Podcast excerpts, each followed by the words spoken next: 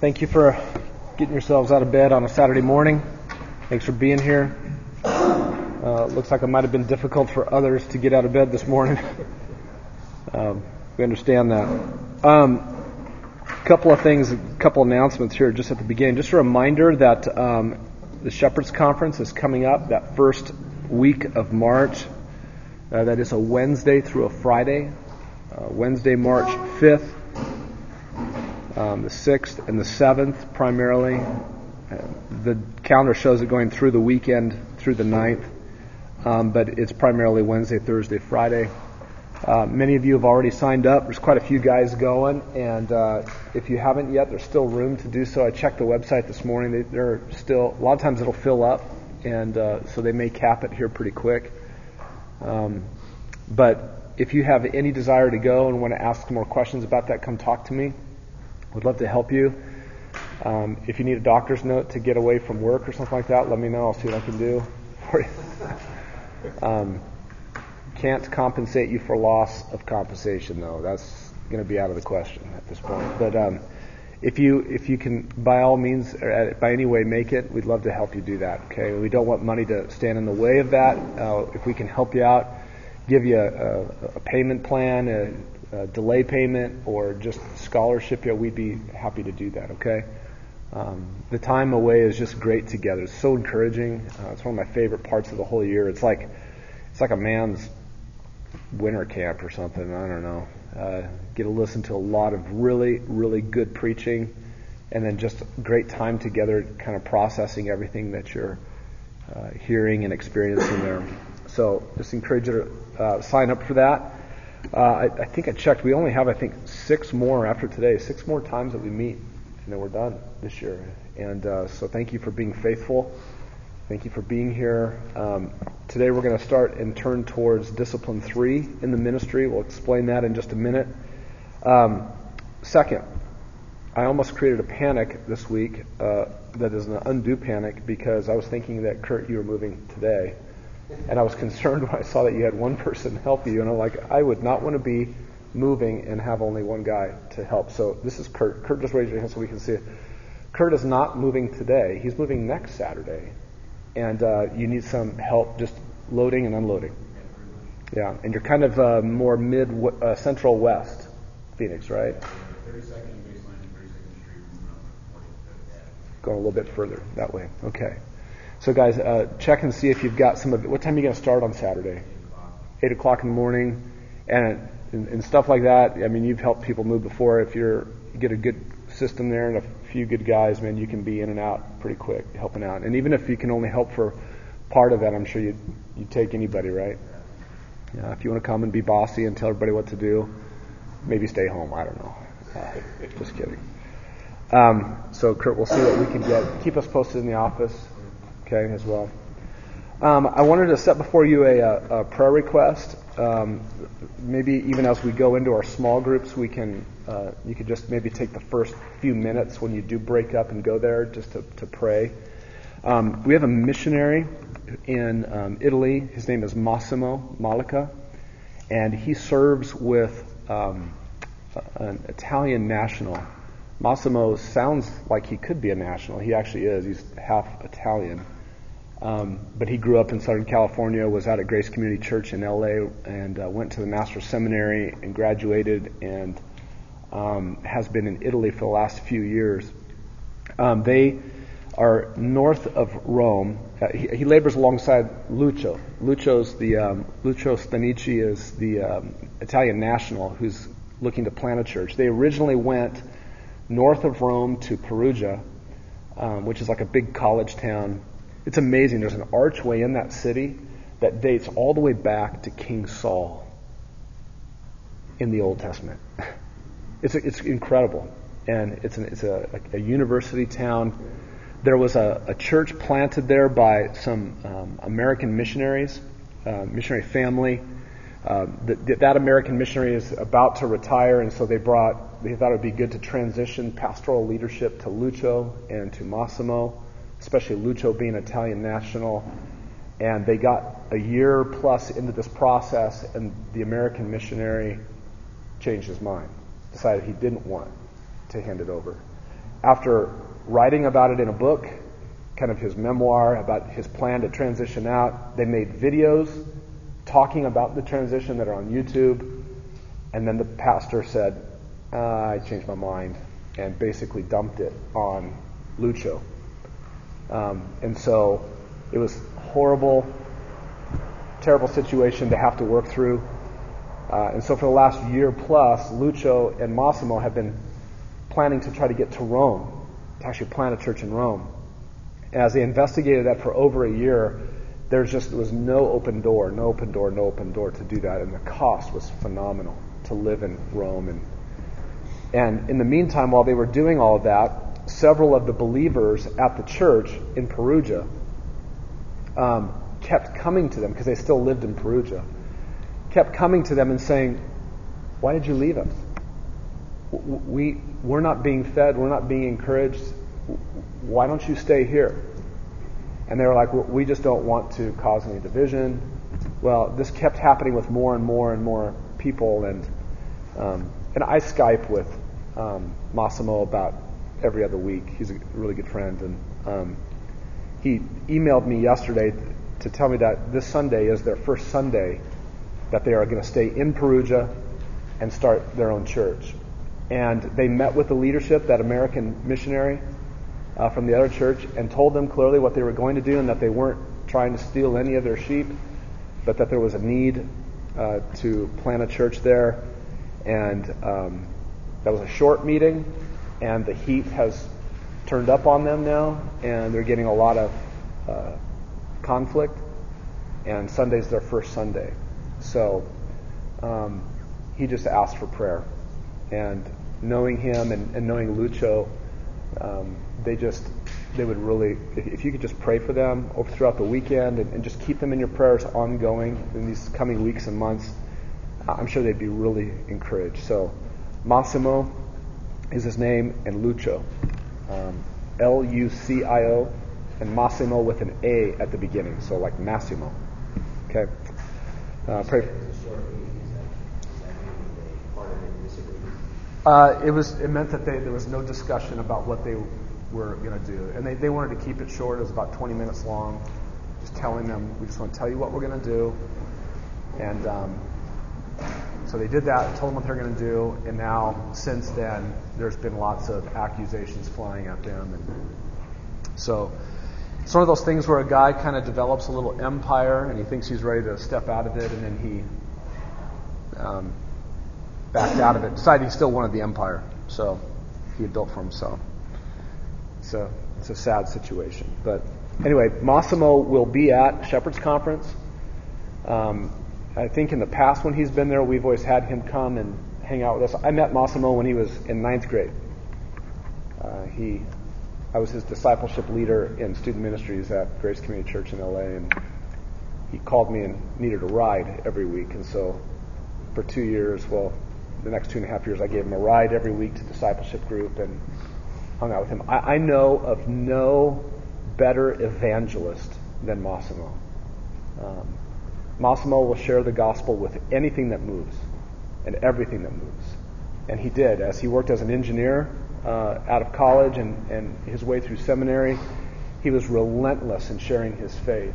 And uh, being Italian and uh, longing to for his his um, the country of Italy, he just wants to go back and share the gospel. He shares the gospel with tons of people at the university there. He is shared the gospel with Muslims who are going to school there, um, immigrants who aren't in the country legally, um, with his neighbors. I haven't met somebody that he has not shared the gospel with when I've been with him. So um, he is Lucio's, and Lucio's a great preacher. Uh, he is he's a phenomenal preacher. Uh, really loves God's word. So it's a great combination to have an evangelist like Massimo and then a a man who can really exposit God's word. And Massimo can do that too. Uh, but just pray for those two men. And um, I'll let you guys do that in your small groups as you break off. Jeff.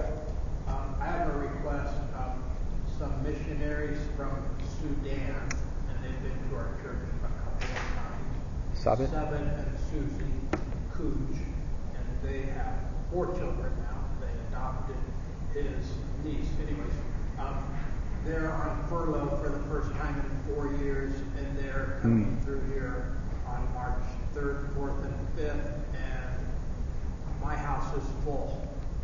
Mm. So we're looking for a place for them to stay, and they'd probably be pretty comfortable piling into one room, because where they live in Sudan is kind of like one room. So there are six of them. Now there's six of them. Okay. Seven and Susie and four children. Yep. What are the ages of the kids? Do you, do you Uh, let's see, Hannah might be ten or eleven now, and then they go down from there. so 11 like the Uh, older There's three kids. three? Okay. If you want to know the, the real details, talk to Lori and. Uh, Yeah, the real, the real details about. But it is the third quarter. Okay, so that's a Monday, Tuesday, and Wednesday. Okay, so if you if you are interested in helping uh, give them giving them a home, uh, or if you know somebody who might be interested, talk to them and let Jeff know. Okay. Um, what else? Let's talk through the disciplines. Turn your notebook over. Shall we do that?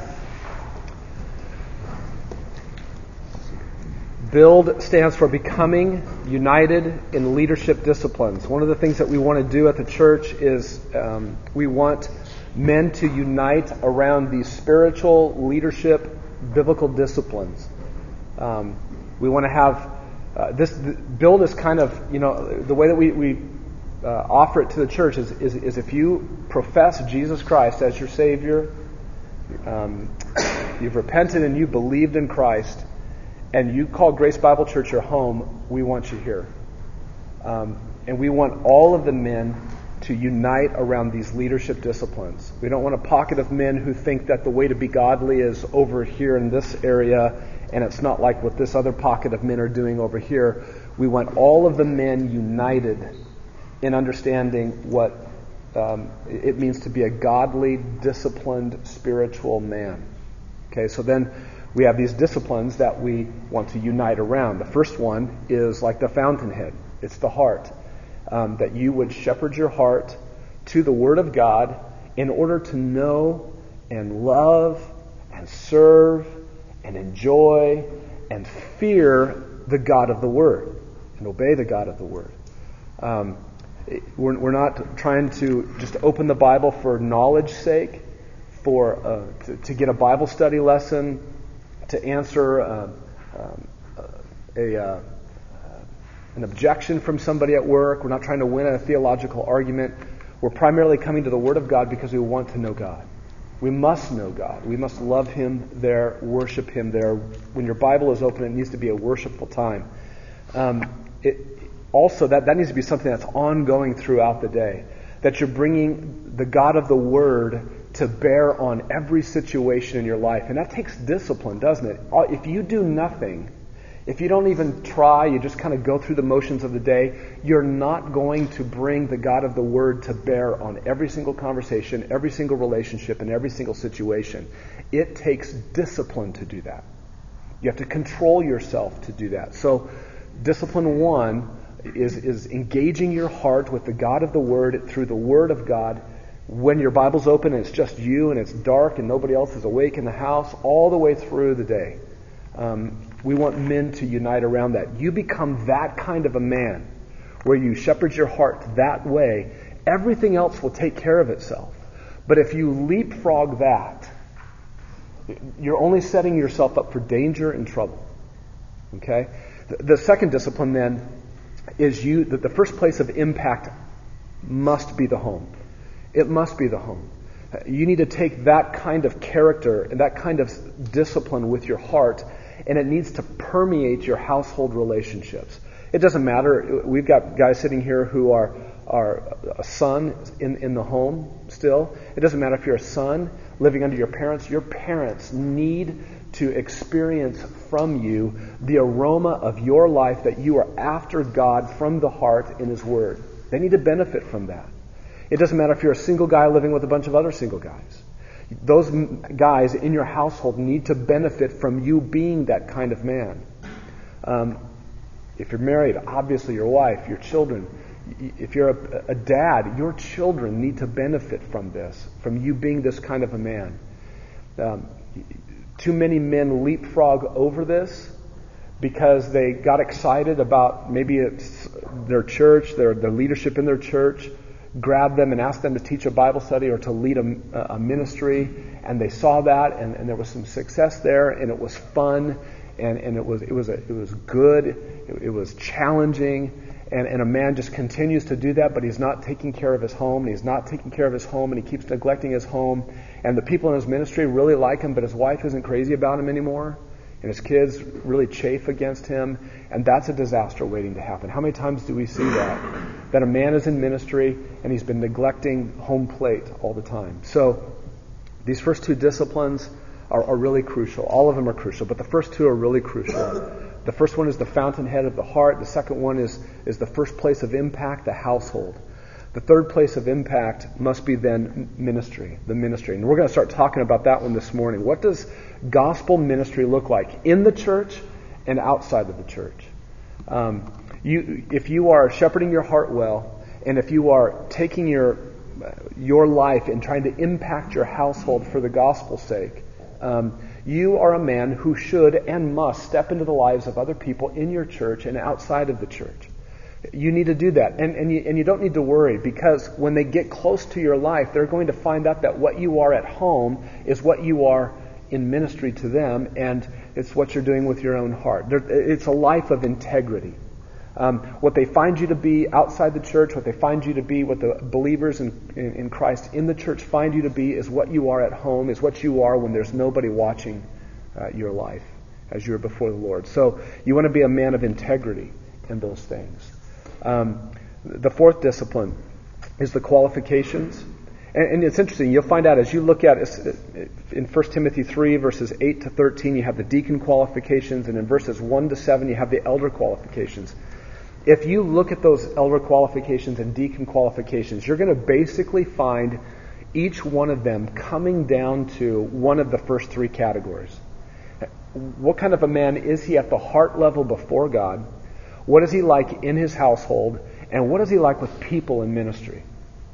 So, discipline four, in looking at the qualifications, is really just another way of being able to measure what do you like as a man who shepherds your heart, what do you like as a man who's caring for your household, and what do you like as a man in ministry, inside the church and outside the church. And so we're going to focus and build, especially on the deacon qualifications. We'll introduce that um, with Acts 6 and what was going on there in the early church, and then we'll actually look at the qualifications in 1 Timothy 3 coming up in March. Um, after that, we then add a discipline called the hermeneutic.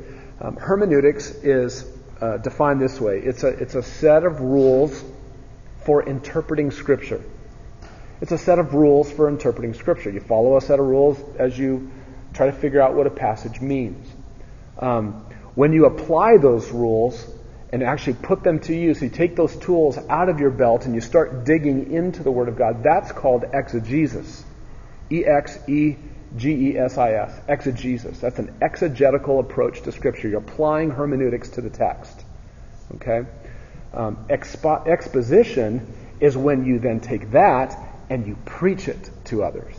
Okay? Or homiletics um, is another word for it. Hermeneutics is way back at the beginning. It's a set of rules for interpreting Scripture. Now, you might think, well, why don't we put that one first? Because we're going to the Word of God to find out who He is. Well, language is such where it's not a code. It's not like a mystery code where you've got to unlock it. it it's self evident. You don't have to go to your children every day and say, Now, I'm about to speak, but before I do, I want to give you the rules for interpreting what I'm going to say. You just start communicating, and the meaning comes across. Now, along the way, you sometimes do need to clarify. But what we do is we want, before we give men the rules for interpretation, we want to first make sure that they, they're coming to the Word of God for the right reasons. To worship God from the heart. And that they're taking care of their household. There's a, there's a, a conviction and a discipline. Yes, I want my family and my household to benefit from this. And yes, I want to care for, for people in the body of Christ and outside the body. I want to be a qualified man. That kind of man is a man that we want to train to study and teach and explain God's word to people. Right? You want, it's the kind of man that you want to equip with the word of God. Do you guys understand? So we'll spend the last part of the year going over hermeneutics, how to study the Bible, what are the, what are the rules for interpreting the Bible. And then, if, if that really scratches you where you're itching, H3 is the next thing. Because what H3 is with, with SMED, H3 stands for head, heart, and hands. Uh, heart, head, and hands. Let's do it that way. Uh, heart, still, SMED will reinforce every week uh, what we talk about in Discipline 1 head it becomes now we need to we do need to have knowledge in our minds primarily a theological knowledge what is the theology if we could if we could systematize the theology that the elders of this church believe we want to pass that along to men and then the hands part is actually you'll be assigned a passage of scripture and you will be your your your assignment at the end of H3 is to teach that in a 20 minute lesson or sermon to the rest of the men in the class. And all year long, SMED walks with you. You deal with the English text only. He doesn't make you deal with Greek or Hebrew. Uh, but you deal with the English text. You will apply all of these rules of hermeneutics that you'll get. You will diagram the passage. That's right, you'll diagram a passage. And SMED will hold you by the hand and he'll dry your tears and he'll comfort you. And you will diagram a passage. And from that, you will then come up with a way to explain the passage to the other men. And you will find out that you have far too much information to be able to pass along to the men in 20 minutes. You'll wish that you had an hour and 20 minutes for your passage. Um, so, build ends with that um, towards the end of the year with the hermeneutic teasing you a bit to say, come on, let's go to H3. If a man has done well in build, and what do we mean by well? uh, faithful in attendance, faithful in his homework. He, he's thought about the way his homework is. The elders want to invite that man to consider H3. Um, if you don't have the spiritual discipline down of shepherding your heart, if, if you're really re- very inconsistent in caring for your household, uh, you need to do build again. You need to keep doing build. And by the way, guys, build is not just a one year thing where you say, hey, I did that. I did that five years ago. I don't need to do that again. I took that class. I took biology in college. I don't need to take it again.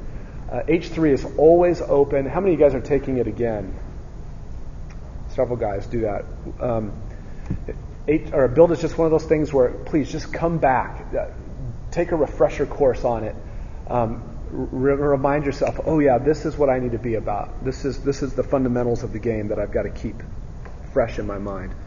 And then the last discipline is the vision. We actually started the year with that explaining what Grace Bible Church is about, what its vision and its purpose is as a church, um, and how Build and for the women how Wellspring fits into what Grace Bible Church is all about. You you could I think take all five of these first five disciplines and you could implement them at any church, but you're not at any church, you're at this church, and so we wanted you to understand what Grace Bible Church is all about.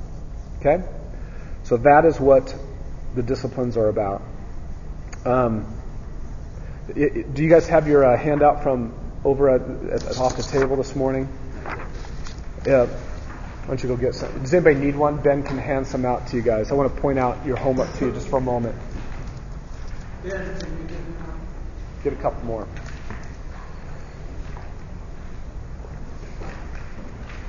If you just look at the blue sheet, your your homework we're almost done with Psalm 119. I think maybe just one more. I think there's just one more um, section to go through. If you flip it over to the back side, the Proverbs side, I just want to tell you what my aim is um, in Proverbs this year. I love to study the book of Proverbs. I, the last year, uh, in 2013, I went through it very slowly and I just tried to categorize. I tried to make, and I encourage you guys to do this. Uh, take a take a good season of time and get a good journal or your laptop or your whatever it is you use to take notes on, um, and and just start watching uh, for different categories uh, of life and, and skill and character that are mentioned in Proverbs, and, and and write it down like lying, sin, okay, lying, and when you come across a liar or lying, write the verse down. And then keep reading. And then as you read, you'll come across another verse and put it back underlying. make these categories of lying. Uh, speech in general, that's one that we've been working on the last two times. Speech in general can break down into two categories. Uh, you know, you can really be a blessing to people with your tongue, and you can just kill people with your tongue. Um, make categories, start subdividing. Take the rest of your life and really study God's wisdom in Proverbs and come up with these categories. Um, the adulteress, make a category, list all of the passages. Being teachable, humility, these kinds of things, the fear of the Lord. And what this, what this homework is, is I try to just give you the, the verses that, that I've come up with. I'm missing a bunch, I'm sure. You can add to it. Um, you, you, may want to take some out because you don't understand what I was thinking when I put it in there, and that's okay, it doesn't matter.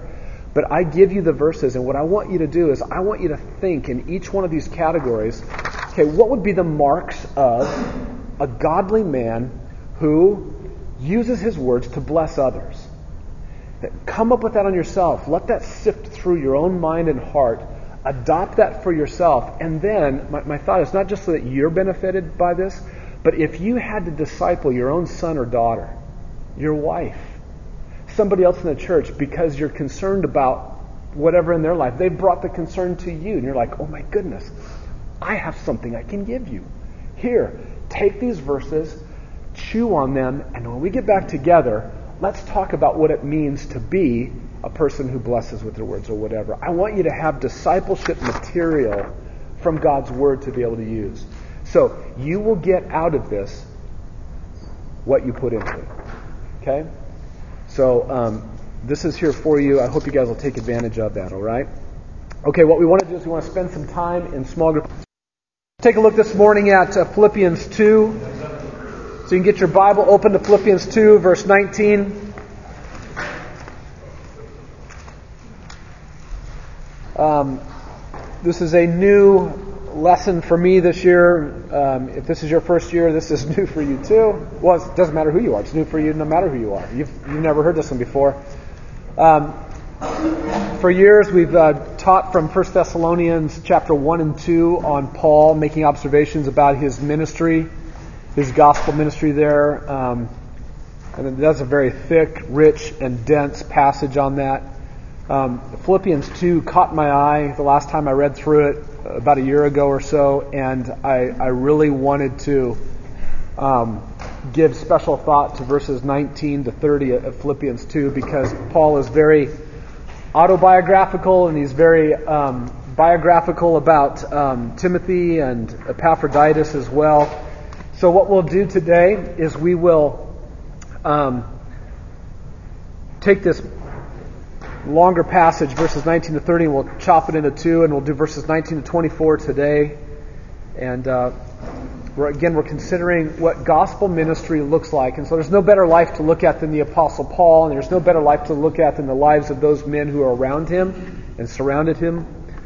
Um, so let me read verses 19 to 30 for you, and then we'll pray. Verse 19, But I hope in the Lord Jesus, Paul says, to send Timothy to you shortly so that I also may be encouraged when I learn of your condition. For I have no one else of kindred spirit who will be genuinely who will genuinely be concerned for your welfare. For they all seek after their own interests, not those of Christ Jesus. But you know of his proven worth, that he served with me in the furtherance of the gospel like a child serving his father. Therefore I hope to send him immediately, as soon as I see how things go with me and I trust in the Lord that I myself also will be coming shortly. But I thought it necessary to send to you Epaphroditus, my brother and fellow worker and fellow soldier, who is also your messenger, literally your apostle, and ministry to my need. Because he was longing for you all and was distressed because you had heard that he was sick. For indeed he was sick, to the point of death. But God had mercy on him, and not only on him, but also on me, so that I would not have sorrow upon sorrow. Therefore I have sent him all the more eagerly, so that when you see him again you may rejoice, and I may be less concerned about you. Receive him then in the Lord with all joy, and hold men like him in high regard, because he came close to death for the work of Christ, risking his life to complete what was deficient in your service to me. Let's pray. Father, thank you for your word this morning, and thank you for the chance to be together as men uh, before your word. Lord, it is a joy to put our lives together and um, to seek your face um, so that we might grow more and more into the precious image of your Son, Jesus. We pray, Lord, that you would help us to become better ministers or servants of the gospel of Jesus. Help us as we look into the life of Paul and Timothy uh, today. Lord, help us um, to grow in our understanding of what gospel ministry is and looks like and requires and, and how it blesses. And so, God, we put ourselves humbly before you and your word and ask for you to change us. And we ask this in Jesus' name. Amen. Let me give you the background uh, of what's going on in this letter first. Uh, as you know, probably this is one of Paul's prison epistles. Uh, so Paul is in prison in Rome. This is his first imprisonment. So at the end of Acts, when he gets to Rome and he's in prison, that's when he writes Philippians. This is approximately AD 62. Uh, Paul is probably 57 years old at that point. Um, the Philippians were concerned for Paul. Do you remember when they met Paul? If you've been with us on, on Sundays, you know um, they met Paul in Acts chapter 16 in the first missionary journey, probably around 51, uh, 80, 51. Um, and they were a, there's a special relationship. I, I, hope that tomorrow you're able to be there because we're going to talk a little bit about um, the role that the Philippian church had in the life of Paul. The Philippians had a really special place in his his life. They immediately after he left them at the end of chapter 16 and, and went to Thessalonica in chapter 17, they immediately started supporting him. And Timothy was running back and forth from wherever Paul was to the Philippians, and they would have another gift ready to be able to deliver to Paul, so Paul wouldn't have to make tents all the time, but he could he could work and, and preach the gospel. Um, and he could do that with the Philippians. He wouldn't take a cent from the Corinthians because the Corinthians had the wrong attitude about why they were paying Paul. They wanted to boast and, hey, Paul's our guy. Philippians weren't that way. He had no trouble receiving anything from them. They were a a dear church to him. But anyway, Paul is, this is later beyond Acts chapter 16 and 17. This is after Acts 28. And the Philippians were concerned for Paul's welfare while he was in prison. And so what they did while Paul was in prison is they sent their guy, Epaphroditus, to him to serve him, to probably take uh, some money to him, some support. Look at chapter 4, verse 18 of Philippians. He says, I have received everything in full and have an abundance. I am amply supplied, having received from Epaphroditus what you have sent. It's a fragrant aroma, an acceptable sacrifice. It's well pleasing to God. So Epaphroditus was sent. He was their apostle. He was their sent one uh, to be with Paul and to minister to Paul. And so Paul was able to then learn of how the Philippians were doing, and his heart was only warmed to see them and learn more about how they were doing. If you look at chapter 4, verse 10, he says, I rejoiced in the Lord greatly that now at last you have revived your concern for me. Indeed, you were concerned before, but you lacked the opportunity. So they were, they were concerned about Paul, but they didn't know where, what was going on with him. But now they did know, and they sent Epaphroditus, and Paul was just blessed by that. Look down at verse uh, 7. Oh, I'm sorry, over at chapter 1, verse 7. It is only right for me to feel this way about you all because I have you in my heart, since both in my imprisonment and in the defense and confirmation of the gospel, you all are partakers of grace with me. For God is my witness, how I long for you all with the affection of Christ.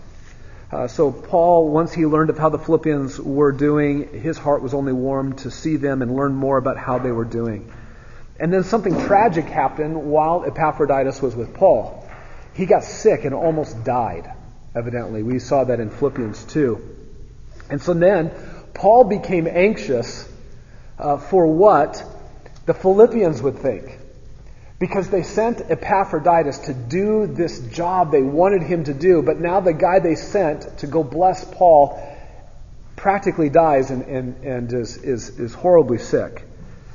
And so they would be concerned that. Great. Thanks, Epaphroditus. Sent you to go take care of Paul and you almost die. And you can't even finish. You're unable to finish what we sent you to do. And so what Paul wanted to do is as soon as Epaphroditus was well enough, he wanted to send Epaphroditus back to the Philippians early. Go back to chapter 2 and look at verse 18, uh, 28, sorry.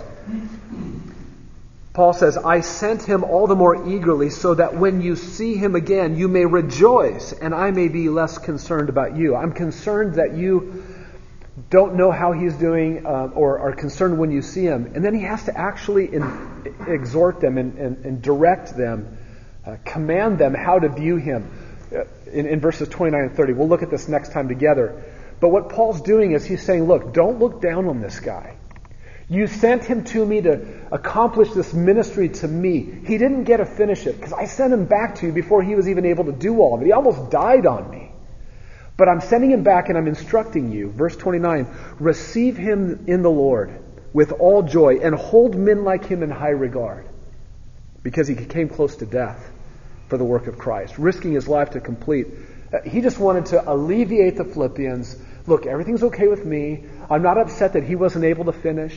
He's good. Don't look down on him because he didn't get to finish his job that you sent him for. Hold him in high regard. And now it appears in the letter uh, as Paul writes this. So, and Epaphroditus is the one carrying this letter back to the Philippians. And now it appears that Paul believes that his case either will soon be heard by Caesar and he will be released, or he's about to have his case heard, and he thinks that he'll be released soon. Um, he says in chapter 2, verse, um, where did he say this? Verse 24 I trust in the Lord that I myself also will be coming shortly. Uh, he, he believes that he will be released. Chapter 1 also reveals that. We'll talk about that a little bit more. So that's your context. A uh, little bit of drama going in there and all that. Denny. So how much time has elapsed between this letter and the time that uh, Paul was on his second missionary journey and was beaten Oh, this is this is at the end of Acts 28. This is his first Roman imprisonment. This isn't the imprisonment in Philippi. This is so Acts 16 takes place. He's beaten in Philippi. He has to leave the city. In Acts chapter 17, he goes to Thessalonica and Berea and then to Athens. Um, about 10 years later, he has an ongoing relationship with the Philippians. He'll have this ongoing relationship throughout the, that whole 10 years. About 10 years later, he gets imprisoned in Rome. The whole thing in Jerusalem happens. He gets taken to Caesarea for a couple of years and waits in prison and eventually makes his way all to Rome, past the, the shipwreck um, in, in the latter part of Acts. And the Philippians are still connected to his life. And that's when this is going on. Yeah, good question. So, what we're going to learn here is all in this context. It's in this context of Paul being well cared for by a church, having a fellow servant almost die on his watch, um, with strong desire to see the Philippians, and, and all of this going on. It's in this context that there's insight into gospel ministry. What does gospel ministry look like? It's a great context to look at what gospel ministry is all about. Um, so we get to look at it through Paul's mindset. What, what, does Paul think like in this way? That, that will tell us about gospel ministry. We're going to get a look at it through Timothy's character, what gospel ministry is like. And we're going to get a look at what gospel ministry is like through Epaphroditus' nearly self-sacrifice uh, to learn what gospel ministry is all about. So what I want to give you is six observations about gospel ministry from verses 19 to 24, and then we'll add to it next time in verses 25 to 30. So here's the first one. Number one, the first observation on gospel ministry. Relationships in the gospel mattered greatly to Paul. You can't walk away from any of this in Philippians, really any of his letters, and get the feeling that Paul is, you know, ministry is great if it wasn't for the people.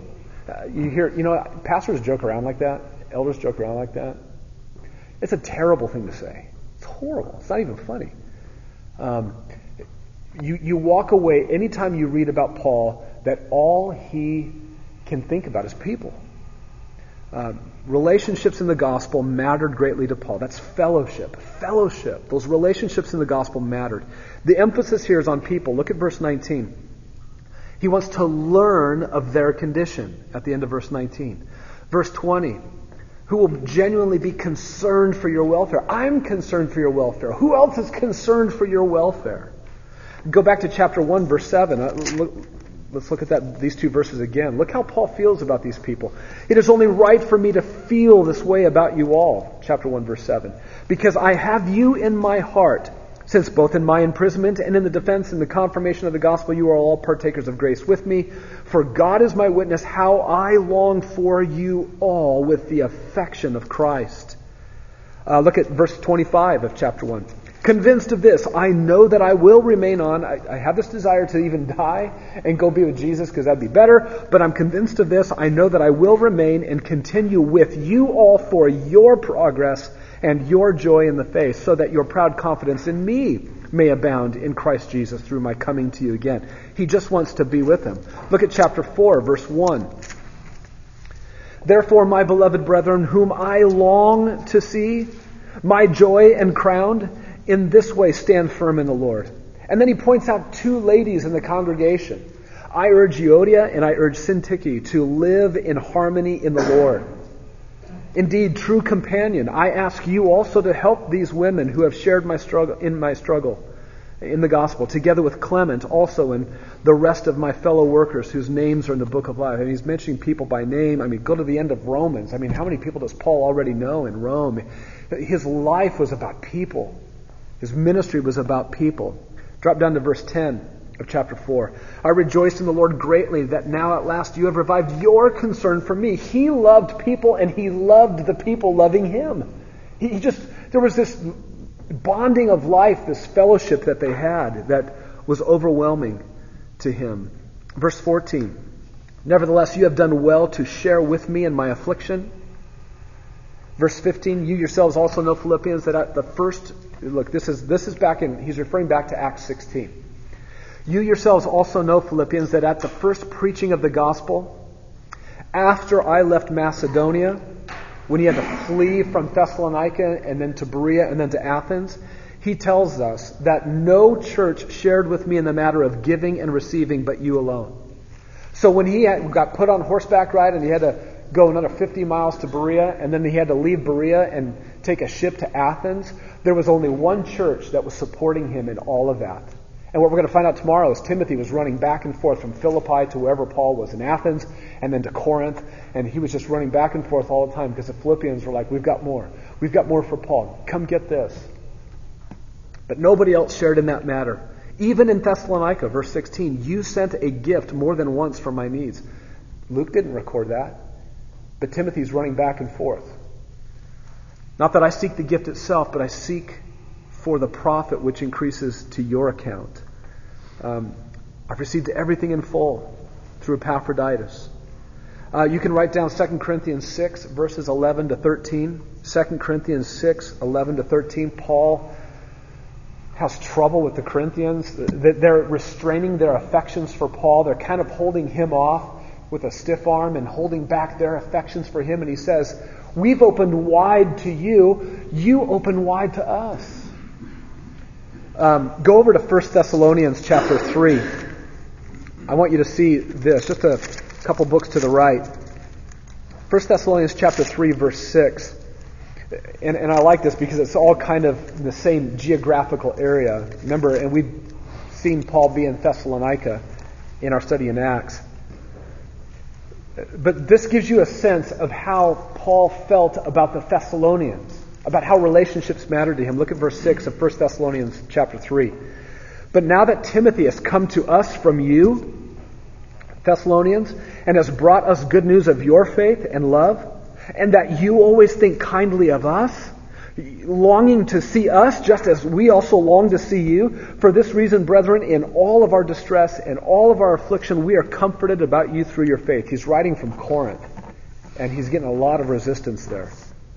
For now we really live if you stand firm in the, in the Lord. For what thanks can we render to God for you in return for all of the joy which we rejoice before our God on your account, as we night and day keep praying most earnestly that we may see your face and make complete what is lacking in your faith. If you want to, a great study would be just to go through Paul's letters and watch for passages like this so that you can learn the heart of the Apostle Paul, that the man who took the gospel all across the Roman Empire, how he felt about people, how he felt about believers.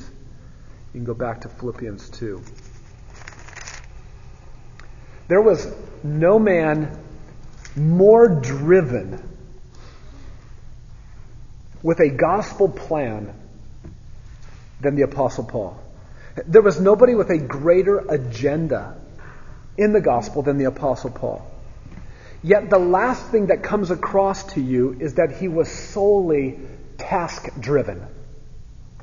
I've got this plan, I've got this five point plan of how I'm going to get the gospel across the Roman Empire. Check off number one. I'm done. You never get the sense in any of his writings that he's solely task driven. Um, nobody planned uh, more deeper.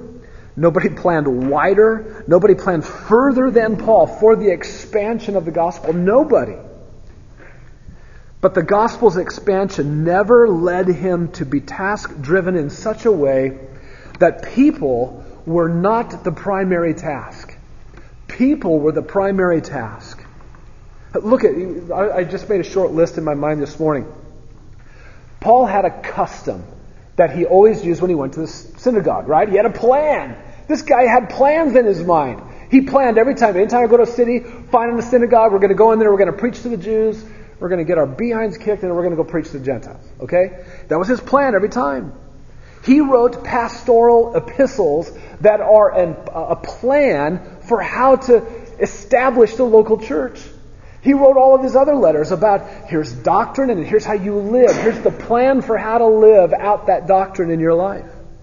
He had a plan for the expansion of the gospel. Um, Romans 15. Hey, Romans, I can't wait to come see you, but when I come see you, I'm actually on my way to Spain. I mean, this guy's thinking, he's got plans galore. He, he had a plan to always receive money from the Gentile churches up in Achaia and Macedonia so that he could take that back to Jerusalem. I mean, this guy had plans galore. He even says in, in, Ephesians 3 that grace was given to him to administrate the mystery, which is the church. My job that God has given to me grace for is to write out the plan for the way that the church is supposed to conduct itself. Where were they going to go in the Old Testament to find the church?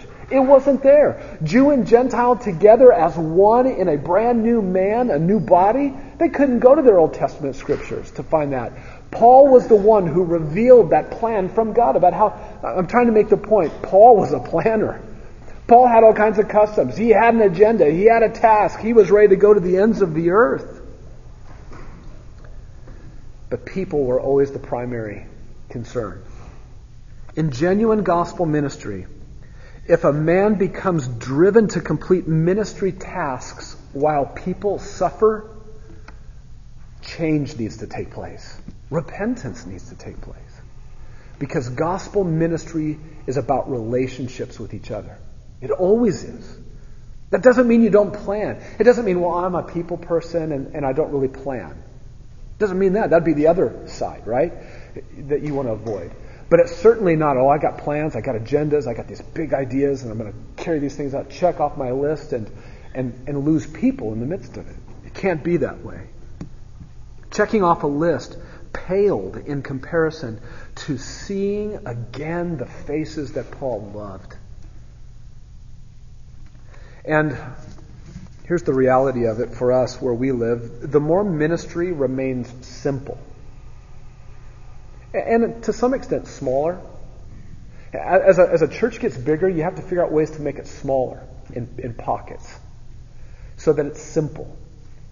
I hate using words like this because I don't know what people mean by them anymore. I know what I mean, but the more you can keep ministry organic, that it's not programmed and all slicked up and polished and branded and everything, the more you can just keep it simple the clearer this observation is, and it's easier to keep people in front of you, relationships in front of, in front of you. The bigger the ministry becomes, the more relationships can get sacrificed for plans and reports. Um, This is what every church has to face and deal with. Relationships in ministry always matter more than reports and plans. They always matter more. If you plan and you get reports, but you lose people and you don't love people, who cares? It's not gospel ministry anymore. Paul might have been content with a, a visit that Timothy made. Look, he sent two guys ahead of him. Epaphroditus is delivering the letter. Uh, then he sent Timothy, and he says, But I'm coming. He could have been satisfied. Timothy, just tell me how he's doing. I, I got stuff I got to do. I mean, I'm trying to get to the ends of the earth here. Just tell me, just let me know they're okay. But that's not Paul. Paul was convinced. I trust, he says in verse in t- verse 24. I trust. I, he's convinced that I'm in the Lord that I myself will be coming shortly. Relationships were sweet to Paul. Love was overflowing to them, and love overflowed back to him from the people that he ministered to. So the question to think about this morning, guys, is how is your love for people? Do you love people? I can remember um, I've had many conversations with guys who, who've said, I want to go into the ministry. I want to go to seminary. And, I'll ask, why? Why do you want to go? Well, because, man, I want to, I want to preach God's word. I love studying the Bible, and I want to proclaim God's word. And I think, uh, okay, I, I do that. Um, and if you could see my week, um, you would know, in fact, you would know that the time spent locked up in a study is oftentimes overrun with people um, in situations where people need to be cared for. Um, and so I always ask when I hear a guy and his answer sounds that way, I, I want to preach, I want to teach, I love studying, I just want to study God's Word all day. I ask him, Do you love people? Because you're going to be with people a lot. You're going to be with people a lot. Um, another question to ask yourself, even at work, guys, even if you're not in full time ministry, but you're at work and you're doing your job and you're driven to do what it is you're doing, and some guy comes up and you know he just wants to shoot the breeze with you for a moment. He's he's taking his coffee break on your work time. How do you view interruptions? How do you view interruptions when people come and, and interrupt your time? You're at home working and Next thing you know, there's the pitter patter of little feet that come up and distract you. How do you view people? Um, I constantly have to get my, it's a discipline for me to have to get myself out of wrong thinking into right thinking about people. And I don't always do it very well. But how do you think about people? Do you love people? Uh, every distraction is a divine appointment that God gives to you. Um, Paul loved relationships in gospel ministry. Number two, Paul sought the encouragement that comes from relationships. Look at verse 19. I'm, I'm going to send Timothy to you shortly so that I also may be encouraged. Paul just loved the encouragement that came from relationships. Um, gospel ministry, remind yourself of this, guys. Remind yourself, gospel ministry was costly for Paul, was it not? Stoned in Lystra, beaten with rods in Philippi, chased from one city to the next by the Jews, unjustly imprisoned. What was the source of encouragement for Paul in gospel ministry? That he could check off another to-do thing, or list on his to-do uh, thing on his to-do list. Like I get encouraged when I see my my list getting checked off. Man, that is encouraging to me. Paul was encouraged by people, and in particular, he was heartened he was he gained courage um, by seeing how they were doing. When I learn of your condition, verse 19. He would be con- encouraged when he learned that they were all right. This, this implies that there's the presence of something unsettling in Paul. He's unsettled about how the Philippians are. After everything that's happened with Epaphroditus and He's in jail and they were really wanting to minister to him. He's unsettled, but he'll get encouraged when Timothy goes and he hears more. He'll get encouraged. So Paul's encouragement was connected inseparably to people, how they were doing spiritually. His encouragement was, was not necessarily connected to other things as much, um, like it often is for me, a, a heavy to do list that's progressively getting crossed off. Um, he needed to learn of their condition. Can I just encourage you? Learn to ask good questions with people. The way that you're going to find encouragement is by how people are doing spiritually. So learn to ask questions. Some of you guys are, are unusual and, and you're probably good at asking questions. The rest of you are just you're just guys. I mean you're a guy. And you, you don't have any trouble having conversation, but if you're like me, you don't go into a conversation with ten questions that you want to ask the person. That's my wife. We're driving to go have dinner with somebody and she's prepping me for all of the things that she wants to ask the couple. And I'm like, I should have thought of that. My wife loves to ask questions. She is tremendous at asking questions. She's thinking about, I want to know about that person. And, and guys, we need to be like that as we minister to one another because there's encouragement for us in how each of us is doing spiritually. And so when you go and you ask questions that unearth that and bring it out, there's encouragement for obviously the person you're asking, but there's encouragement for you. So, how often do we just stumble into encouragement because the conversation just kind of naturally drifted there, but not by our plan? It just kind of drifted to the place where we end up talking about how we're doing spiritually. That, that's okay, but why not plan for it? Why not go as you're driving to your next appointment you're going to go on your way to small group? Why don't you think, okay, I'm going to come up with three questions that I can ask so and so because I want to find out how they're doing spiritually? You see, Paul derived encouragement from those relationships and there's encouragement for us to have. You don't want to miss the encouragement that God has for you in relationships. Third observation on gospel ministry. Number three, ministry had seasons of loneliness for Paul, verses 20 and 21. I have no one else of kindred spirit who will genuinely be concerned for your welfare, for they all seek after their own interests, but not those of Christ Jesus. That uh, verse 20 and 21 sounds pretty harsh in English. Um, it, it, might not be that harsh in the original.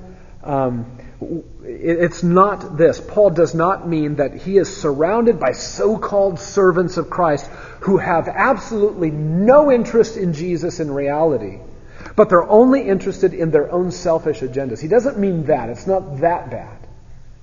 But it's still not a pretty picture. Uh, most likely, Paul made his desire known to the men that are around him. So he's in prison, and he's got a group of men around him. And he's like, okay, I'm sending Epaphroditus back with this letter, but I need to send somebody else also as my representative. Who will go? Cricket, cricket, cricket. Nobody was willing to go. Nobody was willing to go. Most likely that's the case. The likely scenario was that the other gospel servants that were around Paul Oh, they had interests that were uniquely their own. Verse 21 they're seeking after their own interests, but not those of Christ. And their own unique interests were interfering with Christ's interests in the gospel mission that Paul was charged to carry out. So they had their own interests in the gospel ministry that they wanted to be doing that was making them negligent in Paul's case. And the only men were available at that time were, were men around Paul who had conflicting interests. I, I wonder if you go back to Philippians 1, I wonder if it's not the guys he mentions in verses 15 to 18. Some, to be sure, are preaching Christ even from envy and strife, but some also from goodwill. The latter, they do it out of love, knowing that I'm appointed for the defense of the gospel, and the former proclaim Christ out of selfish ambition rather than from pure motives thinking to cause me distress in my imprisonment. I, I wonder if he's referring to those guys. They're, they're, preaching Christ. They got their own agenda in mind. I don't know. It's possible. Um, Calvin, I love what he said. He said this They were so warm in their own pursuits that they were cold to this work of the Lord. Uh, Paul needing to send somebody to Philippi to, to find out, to, how they're doing, to be concerned for them also, They were so warmed with their own desires that this was cold to them. So understand what kind of loneliness this is that Paul is experiencing and, and, and what it isn't. It's not ministry loneliness because there is nobody else around Paul. Right? Paul's not all alone. It's ministry loneliness in the sense that there is not someone like minded ready to co labor with Paul at the moment. It's, it would be the difference between this. It's the difference between Paul saying, I have no one else, and I have no one else of kindred spirit. He's got people around him. He just doesn't have people of kindred spirit, of, of a like soul. A kindred spirit means like souled or equal souled, equal minded. Paul has a mind and a soul for ministry, and he doesn't have somebody who has like mind, the same soul for it. He's got other guys around him, but not somebody like minded. So this is an interesting, uh, an interesting ministry loneliness. Surrounded by other preachers of the gospel, but we just don't think the same. Now, verse 21 tells us what Paul meant by not being equal souled or kindred in spirit.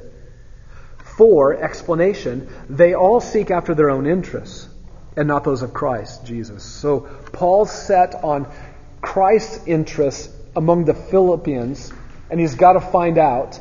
And he's surrounded by guys who have rather their own interests, their own agenda.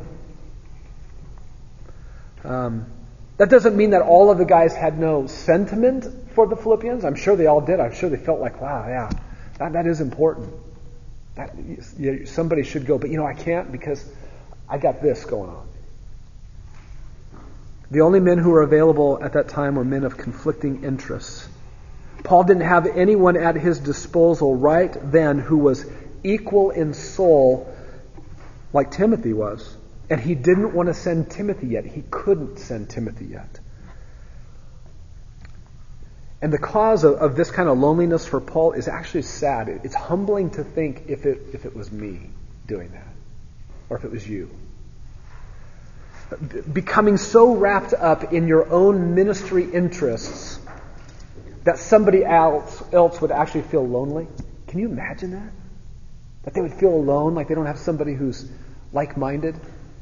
equal souled. And what that makes me think about, and I think probably the, uh, this happens everywhere because human nature is what human nature is, but I think this probably happens in the United States a lot. Gospel ministry is not about me bringing my dreams into the gospel ministry and shaping gospel ministry to support my dreams and my interests and my desires. It's not about that at all. Ministry actually requires me to die to my interests. And instead, I labor for Christ's interest in the gospel. This is what it's like for you guys when you step into ministry in your small group. It's not about what you want. It's not about what you want your ministry to be like um, there. It's not what, uh, about what your ministry is at, at your job. Your job is to get consumed with Christ's interest. I think Paul's life is a tremendous example. It's very unique to the Apostle Paul. None of us will have the Lord, none of us did have the Lord, stop us dead in our tracks on a dusty road somewhere and say, um, as a, who's the, who was the guy who's the, I'm going to refer to something that popped in my head that I shouldn't even tell you about. The story of Pinocchio. Who's the, the slave master that got Pinocchio? Stromboli. Is that right? You don't know. You guys don't remember the last time you watched that. Is it? He said to Pinocchio, From now on, you are belong to me. That's what God did. That's what Jesus did to Paul. From now on, you're mine. And I've got a plan for you. And Paul's life was swallowed up by Jesus' interests. I will show you how much you must suffer for my name's sake as you take the gospel to the Gentiles. I'll deliver you from the people I'm sending you to. How many of you would like that charge? I'm going to deliver you from the people I'm sending you to. I mean, his life was swallowed up with the interests of Christ. But it, is, it illustrates the, the principle of how Jesus works in every single life. You're not an apostle, I'm not an apostle. But He comes to you and he swallows up your life, and your ministry is about his interests, not your own. And so you let your, what do you do with your interests? What do you do? You take your interests and you open them up before God with an open hand and you say, I have desires, I have interests, I would like ministry to look like this. What do you want, God? You are Lord. This is your ministry. And you let God do with them whatever He wants to do with them, refining them, exchanging them, affirming them as His own, whatever it is He wants to do. So, ministry has seasons of loneliness for Paul, and what made it interesting was that these are actually people who were laboring in the gospel, but they just didn't have Christ's interest, and Paul felt alone. Fourth observation of gospel ministry. And I want you to rewrite this one because it doesn't make any sense. Okay, so just cross out number four, but write it this way. Are you ready? Where did I rewrite it? Here it is. In the difficulties of ministry, this is number four. I want you to rewrite it this way. In the difficulties of ministry, Paul was buoyed by like minded co laborers. He was buoyed by like minded co laborers. This takes um, number two, where number two was just general encouragement that he got from other believers. Number four here is specific encouragement and buoying effect that he got from others who were co laborers. So again, in the difficulties of ministry, Paul was buoyed by like minded co laborers. Here's where we get to talk about uh, Timothy. Paul says in verse 19, he says, I hope in the Lord Jesus to send Timothy to you shortly. This is not, oh, I really hope it's going to rain tomorrow. It's not that kind of hope. That's a hope that's just like a wish. It's superficial. I mean, you're not going to, you're not your day doesn't stop because it doesn't rain uh, the next day. But Paul is, has a deep seated, strong desire. This is not a passing wish. He wants Timothy to go. Timothy is his encouragement, Timothy is his help. So let's examine Timothy a little bit here. Look back in verse 20. He is somebody of kindred spirit. That's Paul's implication. Timothy is this. He's a kindred spirit. He's equal souled with Paul in contrast to all of the others that are around Paul at the time. Um, Timothy came on the scene with Paul probably back as early as Acts 14 when Paul was in Lystra and he was stoned and he was left for dead outside the city and it says the disciples were standing around Paul. It's very likely that a young man named Timothy with his mom were standing there looking at the the, the man who led him to Christ lying dead on the ground, at least so they thought. But we know for sure that Timothy was on the scene in Acts 16 when Paul went back through Lystra, took him, circumcised him, and then brought him with him on his missionary trip, his second missionary trip. And Timothy will be on Paul's mind, uh, be some of the last thoughts on Paul's mind. Second Timothy is Paul's last letter. He's about to die. It's his second Roman imprisonment that occurs uh, again after he's released at the end of Acts, um, after even Acts 28. But he, he knows he's going to die, and the person he's writing to that he hopes he gets to see one more time is Timothy. Timothy was this one who was just attached to Paul. So Timothy stands in contrast to all of the others who are pursuing their own interests. He is after Christ's interests, just like Paul is. And Paul found this kindred spirit in ministry a man who longed for the Philippians like Paul did, he found him to be a man to lift up his spirits, to buoy him in the difficulties of ministry. Look at verse 22. He says to the Philippians, You Philippians know of his proven worth. Proven worth means that he was tested and found to be genuine. It's the Greek word dokimazo. It's the one that is, you always test for the purpose of showing the genuineness of what's there. Sometimes you test something to show that it's a fraud, like a counterfeit. This is not that kind of testing. This testing is the testing that says, I'm going to test to show that it's the real thing. Timothy had been tested many times to, and demonstrated to be the real thing. And they don't have to take Paul's word for it. He says in verse 22, You know of his proven worth. How would they know him? He's the guy that ran back and forth from them to Paul over and over. They dealt with Timothy a lot. And how did they know this? Verse 22. In what way had he proven himself to be faithful? He served with me in the furtherance of the gospel like a child serving his father. I don't think that's a very good translation. I think the better translation is this. As a child with his father, he slaved with me in the gospel. As a child with his father, he slaved with me in the gospel. Um, it's the word slaved, doulos or douleo.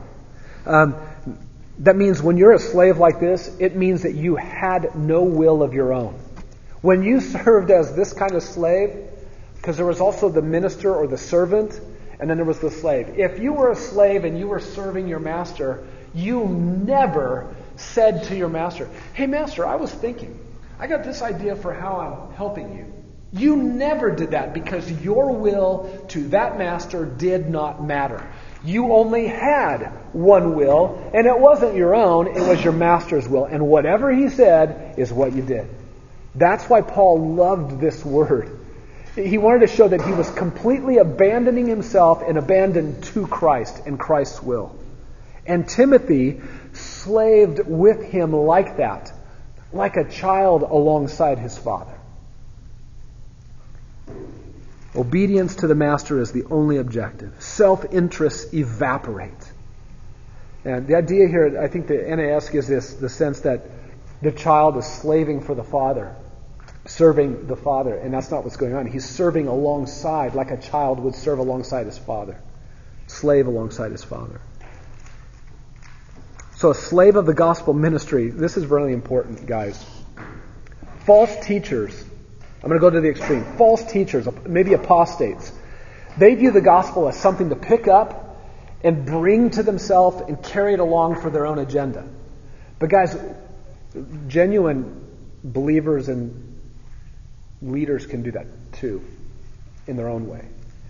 Where you pick up the gospel and you pick it up like it's a tool to take along to accomplish your end in ministry. Um, a slave, however, of the gospel ministry doesn't see the gospel as a tool to pick up and wield for himself or for his own ends. Rather, the slave is the tool of the gospel in the hands of the gospel, and the gospel controls him. Do you see the difference?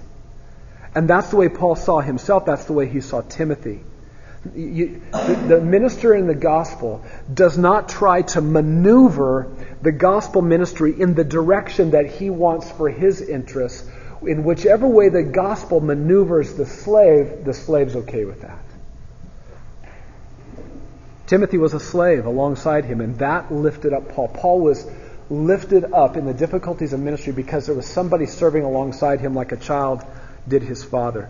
And a slave description is a very humbling description, isn't it? Well, here's the other one in verse 22. Timothy is like a child before a father. Well, that's not a mighty description. How would you like somebody to describe you in a childlike way? But that's what he does. He describes him this way, in a childlike manner. And Timothy was okay with this arrangement. Uh, he humbled himself in that arrangement, and it was evident to all. It was knowable to all in Philippi. They knew that he served Paul that way. And that relationship, that father son relationship, lifted up Paul. You see, he's a, a co minded, equal souled kind of man who was a slave. That encouraged him, and he was alongside him like a, a child was alongside a father. Now, here's my question for you. Back in verse 22 proven worth. How do you become a man of proven worth? How do you become a man of proven worth where you are tested and found to be the real thing? Here's the answer. You ready? Serve faithfully where God already has you. Serve faithfully wherever it is that God already has you. Can I give you a couple, uh, one Old Testament example? Joseph. What if Joseph, in Potiphar's house, he's a slave in Potiphar's house, what if he said, This isn't really where I really want to minister? This isn't where I really want to be? I've got, I've got this, I, I need to be outside of a slave relationship like this and outside of a house. I need to be doing other things because I could do it. I, I've got these desires and I know I could do it. What if he viewed himself that way? What if while he was in prison, he said, you know, administrating a prison? I, that's not what I want to be doing. I've got aspirations for other things outside of this prison. Would he ever have gone from those situations to the Prince of Egypt? Faithfulness, where God already has you, is what will prove you to be the real thing in ministry. It's your proven worth. You, you will never have proven worth if you don't serve faithfully where God currently has you. You may not like where God currently has you and the capacity in which you're serving. It may not be the greatest thing. You may feel like you're forgotten. You may feel like you're neglected or overlooked. And that may be the case. But you have to serve faithfully where God has you. You will never have proven worth if you only tell people about where you'd like to serve someday. Do you guys understand this? I'll be honest with you, I hear a lot of young men complain about where God has them serving because it's not where they want to be. And they want to be someplace else. They want to be doing something else. I understand that. I, I can remember being in a seminary and thinking, I'm in seminary because I want to, I want to pastor and elder in a local church. And so here I was in this ministry that was just starting um, in John MacArthur's church, and there was nothing to do except stack chairs. Stack chairs. You just stack chairs. You unstack the chairs and set them out, and then you stack them back up. And you go home and nobody notices. Okay? Wherever God has you, be faithful. And if Joseph could trust that there was a plan that God had for him that was a little bigger than Potiphar's house, and if Joseph could trust, in the midst of all of the injustices that were in the prison, of being forgotten and overlooked, if he could trust that there was a bigger plan, I think you can trust, and I can trust that God has a bigger plan in mind, and whatever little thing that it is, insignificant, seemingly insignificant thing that it is I'm doing right now, I'll just be faithful. I'll just be faithful. That's it. That's how you become proven in your worth. Serve faithfully. Verse 19 Paul had no trouble wanting to send a man like this. Verse 23, he mentions it again. I hope to send him immediately. Paul is confident to trust in a man like this and send him. He's a comfort to Paul in a difficult time. In ministry difficulties, Paul was buoyed by like minded co laborers. Let's do number five. For Paul, nothing could fully replace face to face ministry. I think this is this paragraph ends where it began. In verse 19, he started, I hope in the Lord Jesus to send Timothy to you shortly. Verse 24, I trust in the Lord that Oh, I'm sorry, verse 23. I hope to send him immediately. So he kind of closes off this paragraph the same way that he started. I'm sending Timothy. He's coming. Um, Paul wants to send him as soon as he can, but verse 23, I need to see how things go with me here in Rome. He couldn't send Timothy until Paul could discern for sure how things were going to go for Paul in Rome. He's pretty sure he's going to get let go. Chapter 1 says that in verse 25. Convinced of this, I know that I will remain and continue with you all for progress and join the faith. They're not going to kill me, is basically what he's saying. But Paul wasn't quite ready to part with Timothy, which is why he, he wanted Timothy to say, I need to, I need to find out what's going on with me. I, I need Timothy here with me. Can any of you other guys go for me? He couldn't find anybody else. And so he had shortly to send Timothy off. But Paul just couldn't quite send him yet. But notice verse 24. I trust in the Lord that I myself also will be coming shortly. If Timothy's visit was intended by Paul to be the full and entire substitute for his own visit, why does he promise to come after that? That tells you that this wasn't Paul's mindset. He says this because Timothy is not the full substitute for Paul. Timothy must go. But Paul also will come as soon as he can. Uh, so get this Paul sends Epaphroditus. Epaphroditus can tell him lots about what's going on with Paul. And then Timothy's going to come, and Timothy can probably add a little bit more to that. But Paul isn't satisfied until when? Until he can go and see them himself. He longs to see them. So we're kind of back around full circle again to relationships. Um, nothing could fully replace face to face ministry. Uh, you can go back and see that again in 1 Timothy 3, about 1 to 10, and the way, I'm sorry, 1 Thessalonians 3, 1 to 10, how Paul felt towards the Thessalon, uh, Thessalonians. He just wanted to see them again. Um, Paul truly loved people. He loved the people that he served with, and he loved the people that he served the gospel to. Uh, nothing could fully replace face to face ministry. Um, guys, can't say enough about just love for people in ministry. You need to love your small group. You need to love your uh, the guys that you co-labor with, the people you co-labor with in your ministry. Lastly, number six, Paul's hope and trust were not ultimately in relationships, but in the Lord Jesus. Look how look at the bookends on this passage. Verse 19. I hope in the Lord Jesus. Verse 24, and I trust in the Lord. Um, those are the bookends on the passage. I hope and I trust. I hope in the Lord Jesus. I trust in the Lord. Paul's ultimate trust as he thinks about, so relationally all uh, about all of the relational aspects of ministry, his ultimate hope and trust were not in those relationships. Those relationships were not the Lord of his life, were not the master of it. He just wasn't a social being. He was a, a slave of Jesus Christ. And if the Lord determined that those relationships would be able to have another day of face to face interaction, praise God. But hope and trust were not ultimately in those relationships, they were in the Lord Jesus.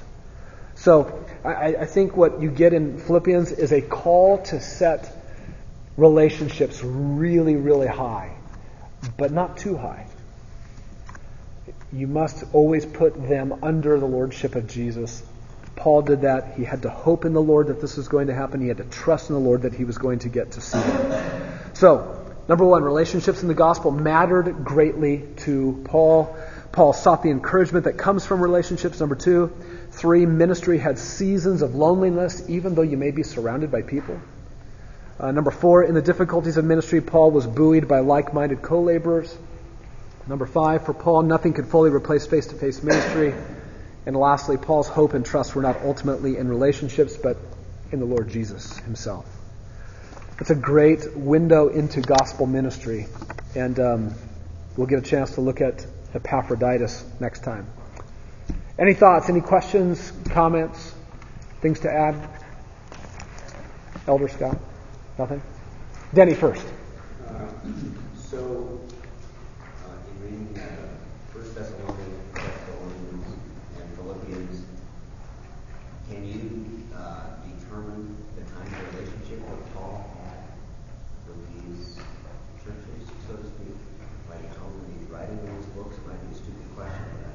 What, what do you mean by the, the kind of relationship? Well, uh, in, in, uh, in, his, in his book uh, to the Philippians, I mean, just hearing you describe what we went through this morning, it seems like it was, he was very, uh, he just uh, really appreciated who they were. Mm-hmm. maybe in, in uh, his books to the Corinthians, maybe a little differently because they yeah. were Yeah. Well, I think that, that's a great question, and, and that would be a, a really interesting thing to just trace through Paul's letters and look at. Okay, how is he describing himself? How he how he feels about them? Like when he says in chapter one of Philippians, uh, you know, I, I long with you all with the affection of Christ. I mean that that just sounds so warm, and yet Paul is also was the teacher. He was the instructor. He was the apostle Paul.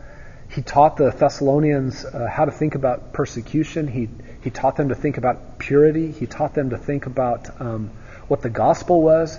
He taught them about the rapture in chapter 4. He talked to, taught them about the day of the Lord. He secured them with eschatology and, and expected them to be able to pastorally care for one another, and yet all the while he had this warm affection for them. So he wore, uh, there's no doubt he was the Apostle Paul, and he instructed and he taught, but it was always with a warmth and a love. He was very engaged with the people at the same time. We would probably think that those two things might be uh, mutually exclusive. How can you have such a position of authority as the Apostle Paul and then be so warm and affectionate for people? And yet, for Paul, it's not split up, it's not bifurcated, it's, it's, a, it's a mix that you can't separate, you know? So that's a good question. I, would want to actually study some more and look at that. It's a great question. Tom. Um,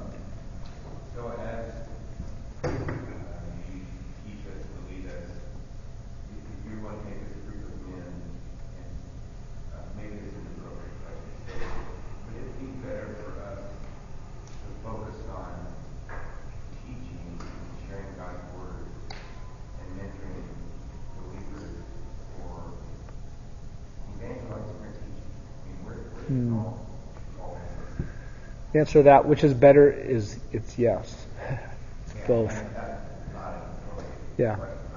No, it's a good question. Um, and this is where, I mean, every believer needs to do both. You need to evangelize and you need to disciple. And, and I wouldn't even view necessarily discipleship as exclusively Christian necessarily. That, but that evangelism merges into discipleship, becomes discipleship, is discipleship as you as they as you grow them in Christ. Um, you need to have both prongs going on where you're evangelizing and you're teaching. Um, some of us are better, like I talked about earlier, Massimo um, is is is just it just naturally you know it supernaturally comes to him to be able to evangelize. He's also a good discipler, but man, he can find a way to get the gospel into any situation. Um, and this is where we get to rely on this as a body. So it's true for us to the individual. Every individual must be this way. But where I'm weak, I'm counting on in the body that there's going to be some men who are strong. And where they're weak, maybe I'll be strong. And together as a body, we get evangelism and we get the, the building up and the instruction of the body all covered. Uh, so we get to rely on a, on a body to do that. Um, so we need both. And as a man, you need to work on both. Um, but at the end of the day, if you're really just better at one and striving to get better on the other that you're weak in, remember that you get to serve alongside a body to help with that. Um, I don't hesitate to, um, if I'm meeting with somebody and I find that they, if I assess that what they need is something really that, like a Tom Angstead, could give them much better than I can, I don't hesitate to say, you know what, you need to meet with Tom, and and you need to listen to everything that guy says. Um, and there, you know, that's what we rely on in the body is is men to co-labor alongside each other like that. So, yeah, that's a good question. Anything else, guys? All right. Thank you so much for coming. Let's pray. Father in heaven, would you please make us into men who love to serve you in the gospel, Lord, men who um, increasingly want to abandon our own interests and desires and lay them before you and let your fire purify them, make them better, let your fire totally consume them. Lord, protect gospel ministry from self seeking interests that I might have, that any of these men might have. And Father, um, may your interest, the interests of Christ in gospel ministry at Grace Bible Church, may, may it take over all of us. May we be men like Timothy, men like Paul, who slave after your will being accomplished in gospel ministry. And we ask it in Jesus' name. Amen. Thanks, men.